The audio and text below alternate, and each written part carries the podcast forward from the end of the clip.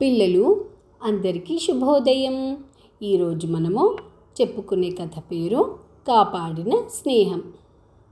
ఒక ఊరి చివరన ఒక పెద్ద వేప చెట్టు ఉండేది. ఆ చెట్టు నుండే కాకికి ఆ చెట్టు కింద బొరియలో ఉండే కుందేలుకి మంచి స్నేహం. ఊరి పక్కనున్న అడవి నుండి ఒక నక్క కుందేలును పసిగట్టి దానిని తినడానికి చెట్టు దగ్గరకు వచ్చి కూర్చుంది నక్కను చూడగానే కుందేలు ఒక్క ఉదుటున పొదలోకి దూరిపోయింది. ఎప్పటికైనా బయటకు రాకుండా పోతుందా అని నక్క పొద దగ్గరే కూర్చొని ఆలోచిస్తుంది. కుందేలు ఆహారం తినకుండా ఉండలేదు. ఖచ్చితంగా బయటకు రావాల్సిందే. అప్పుడు దాన్ని నేను పట్టుకొని తినొచ్చు అని అనుకుంది. ఇదంతా చెట్టుపై నుండి కాకి చూస్తూనే ఉంది. విసుగెత్తి నక్క వెళ్ళిపోతుంది అనుకుంది. కానీ ఎంతసేపైనా అది పొద ముందు నుండి కదలడం లేదు.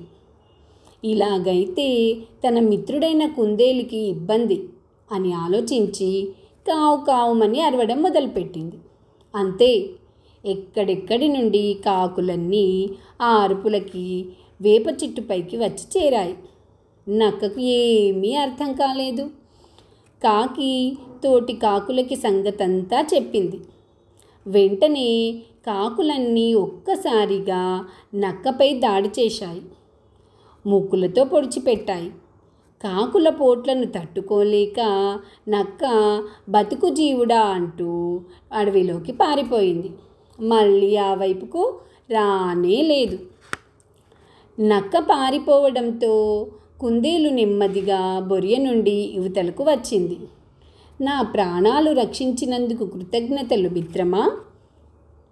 కాకి చేసిన సహాయానికి కృతజ్ఞతలు చెప్పుకుంది కుందేలు. ఈ విధంగా ఒక స్నేహితురాలైన కాకి కుందేలుకు సహాయపడి తన స్నేహితురాలు ప్రాణాన్ని రక్షించింది. అంతేకాకుండా ఈ కథలో ఇంకొక నీతి కూడా ఉంది. కాకి తన కాకులందరినీ పిలిచి కలసికట్టుగా శత్రువైన నక్కపై దాడి చేయడము. అంటే కలిసిమెలిసి ఒక శత్రువుని ఎదుర్కొనడము. కలిసి ఉంటే కలదుసుకం అనే నీతి కూడా ఇందులో ఉంది.